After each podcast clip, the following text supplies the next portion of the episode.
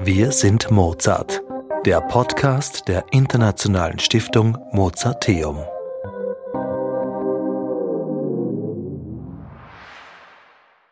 Folge 5 Happy Birthday Mozart! Die Mozartwoche ist seit 1956 alljährlich der Startschuss für das musikalische Jahr, zumindest was die Festivals betrifft. Außer das Jahr schön klingend starten zu lassen, hat dies natürlich noch einen tieferen Hintergrund. Das Festival findet zu Ehren Mozarts Geburtstag statt und der ist am heutigen Erscheinungstag dieser Ausgabe am 27. Jänner. An diesem Tag feiert ganz Salzburg seinen Mozart mit allem, was dazugehört. Neben einem tollen Konzertprogramm, das schon am Vormittag startet, finden in der ganzen Stadt verschiedene Geburtstagsfeiern statt. Rolando Villason persönlich bringt seinem Lieblingskomponisten auf dem Mozartplatz zusammen mit den Los Mariachis Negros ein ganz besonderes Geburtstagsständchen und Mozarts Geburtshaus in der Getreidegasse öffnet mit Sonderöffnungszeiten kostenlos seine Türen für alle, die gern mitfeiern wollen. So ein schönes Geburtstagsfest kann man sich doch nur wünschen. Aber hat man denn damals zu Mozarts Zeiten überhaupt so Geburtstag gefeiert, wie wir das heute kennen? Um dieser Frage auf den Grund zu gehen, habe ich mir Linus Klumpner ins Studio eingeladen. Denn wer könnte mir diese Frage besser beantworten als der Leiter der beiden Mozart-Museen in Salzburg, der quasi den Schlüssel zu Mozarts Geburtshaus in der Tasche hat? Also, gab es 1756 auch schon so eine fette Fete wie heute? Nein, also damals gab es definitiv keine Fete. Ähm, da sind wir heute schon besser aufgestellt mit, mit einer ganzen Konzertwoche und, und hochkarätigen Musikerinnen und Musikern, die kommen, um Mozart zu feiern und zu zelebrieren.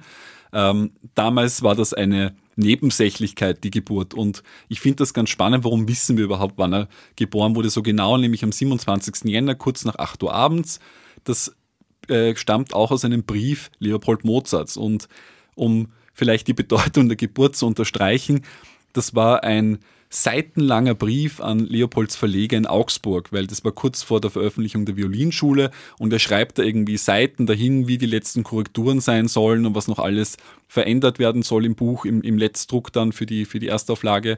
Und ganz am Schluss schreibt er, Übrigens, gestern um kurz nach 8 Uhr abends hat meine Frau Geburt gegeben. Die Nachgeburt war schwierig, alles andere war gut. Also wirklich ein flapsiger Nebensatz. Ähm, man muss dazu sagen, für Anna-Maria Mozart war das alles andere als äh, unkompliziert. Ähm, Geburten haben sich damals außerordentlich prekär gestaltet. Das zeigt sich schon an der Tatsache, dass viele äh, Kinder überhaupt nicht die erste Nacht überlegt haben, geschweige denn den Geburtsvorgang selber. Also auch Anna-Maria und Leopold hatten ja sieben Kinder insgesamt, von denen nur zwei das Erwachsenenalter erreicht haben. Und diese Geburtsstätte in der Getreidegasse, die heute von über einer halben Million Menschen besucht wird, ja ein Jahr aus. Ähm, das war eine normale Wohnung und in der Wohnung gab es das Schlafzimmer, wo die anderen auch geschlafen haben und da ist halt dann auch das Kind zur Welt gekommen. Also das war eine aus heutiger Sicht medizinisch sehr prekäre Situation. Man hat auch natürlich sich in normalen Familien jetzt nicht leisten können, da Mediziner bei sich zu haben. Da gab es die Hebamme, wenn überhaupt.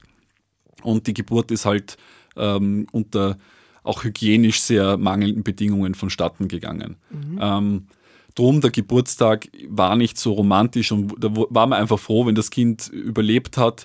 Und es gab auch dann keine großen Feierlichkeiten in dem Sinn.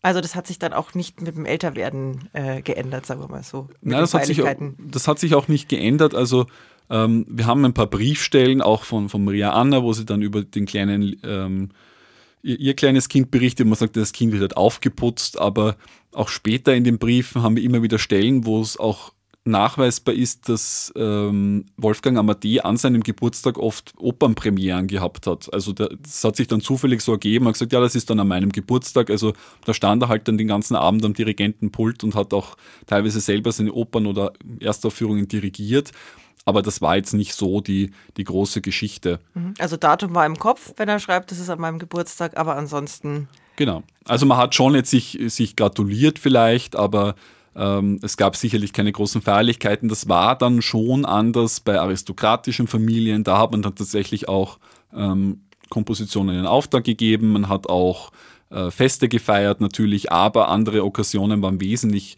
wichtiger, wie zum Beispiel Namenstage. Ähm, die interessanterweise auch oft mit dem Geburtstag zusammenfielen, weil ähm, Wolfgang Amadeus Mozart hieß ja eigentlich Johannes Chrysostomus Wolfgangus Theophilus oder Gottlieb Mozart. Und dieser Johannes Chrysostomus ist der, der am 27. Jänner der Namenspatron war. Soll heißen, Geburtstag und Namenstag fielen dann auch zusammen in dem Fall. Also hat man dann doch wieder ein Stück weit vielleicht gefeiert an dem Tag. Ah, dann feiern wir gleich Namenstag mit. Genau. Und äh, wenn wir jetzt äh, auf die Zeit mal schauen, in die Mozart reingeboren ist, also heute, äh, es kommen wie gesagt so wahnsinnig viele Touristen, die dieses Haus anschauen. Mhm. Das Haus ist in der Getreidegasse, das ist die Top-Lage, das kann man wahrscheinlich gar nicht erzahlen heute. Aber ähm, was war das denn für eine Gegend zur Zeit von Mozarts Geburt?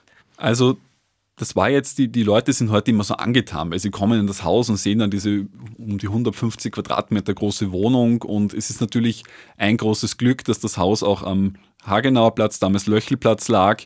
Das heißt, man hat kein Haus gegenüber gehabt, es war relativ hell, aber die Getreidegasse war eine Shoppingmeile schon zur damaligen Zeit, nur man hat halt äh, Handwerksbetriebe gehabt. Ähm, das Haus selber hat ja auch der Familie Hagenauer gehört, also einer Kaufmannsfamilie, ähm, wo man unten auch ein kleines Geschäft hatte im Erdgeschoss. Also das war eine sehr umtriebige, sehr auch schmutzige Straße, muss ich ja vorstellen, man hat alles runtergeschüttet. Es waren ähm, Bürgertum, das dort angesiedelt war.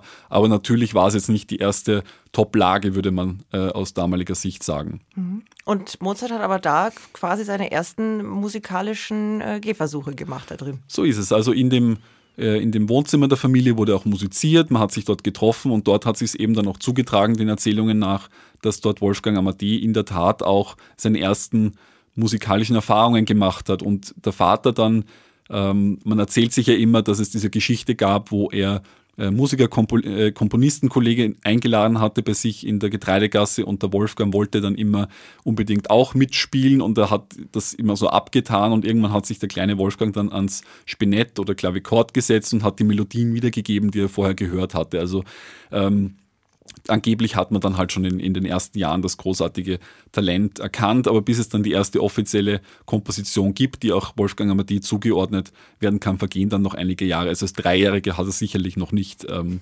komponiert. Da vermischt sich dann sehr viel Erzählung mit, mit ähm, Wahrheit. Mhm. Aber wenn man das Haus besucht, kann man dem Ganzen so ein bisschen nachspüren. Man kann dem sehr gut nachspüren und das macht uns ja auch so außergewöhnlich, weil Musikergedenkstätten gibt es auf der Welt viele, aber dass wir die Tatsache haben oder auch das große Glück, dass wir die originalen Schauplätze haben mit den originalen Sammlungen und das auch noch äh, fast unverfälscht, weil das Haus ja auch sehr früh schon zum Museum wurde. Also wir sind seit 1800 ähm, 80 Museum. Das ist schon eine kleine Sensation, dass die Stiftung auch so früh da ein, ein, Museum einrichten konnte. Anfangs nur in der Wohnung und jetzt gehört uns halt das ganze Haus zwischenzeitlich, wo man natürlich viel mehr erzählen kann. Aber da wurde kaum was verändert. Also die Türen sind original, die Böden, man, man geht in ein mittelalterliches Haus und das merken die Leute auch schon gerade jetzt im Winter. Ähm, wir haben auch keine Garderobe oder sowas, weil es ist saukalt auf den Gängen. Also man geht dann immer wieder raus ins Freie und in die nächste äh, Wohnung hinein, wo da wieder ein Ausstellungsteil ist. Und das, glaube ich, ist es, was die Leute so zu schätzen wissen, dass sie eben wirklich in diese Zeit eintauchen können. Also muss für den perfekten Geburtstag ein Besuch im Mozart-Wohnhaus sein. So ist es. Und wir haben auch immer ähm, offen an dem Tag auch ein bisschen länger, damit man zur Geburtsstunde hingehen kann und schauen auch, dass wir das zumindest aus heutiger Sicht, wie eingangs erwähnt, feiern und zelebrieren und das schon als besonderen Anlass heute sehen. Aber Mozart hätte es ja bestimmt gefallen, ist ja überliefert, dass er gern gefeiert hat und Leute um sich hatte. Das stimmt, ja, ja. Ich würde wahrscheinlich es auch toll finden, wenn wir das eine oder andere Glasal im Museum erheben würden, aber das, so weit gehen wir noch nicht. Dafür gibt es kostenlose Sonderführungen und das Glas auf unseren lieben Mozart können wir ja anschließend zu Hause oder im Lieblingslokal erheben. Ausgedacht hat sich die ganzen Feierlichkeiten übrigens Rolando Villazon. Ich habe ihn vor der Abreise nach Salzburg noch zu Hause erreicht und gefragt, ob er auch der Meinung ist, dass Mozart seine heutige Geburtstagsfeier gefallen würde. Sicher. Ich, ich glaube, Mozart liebt oder würde lieben alles, was passiert in, in Salzburg. Alle diese kleinen Spielzeuge, alle diese Schokoladen und natürlich besonders die Mozartwoche.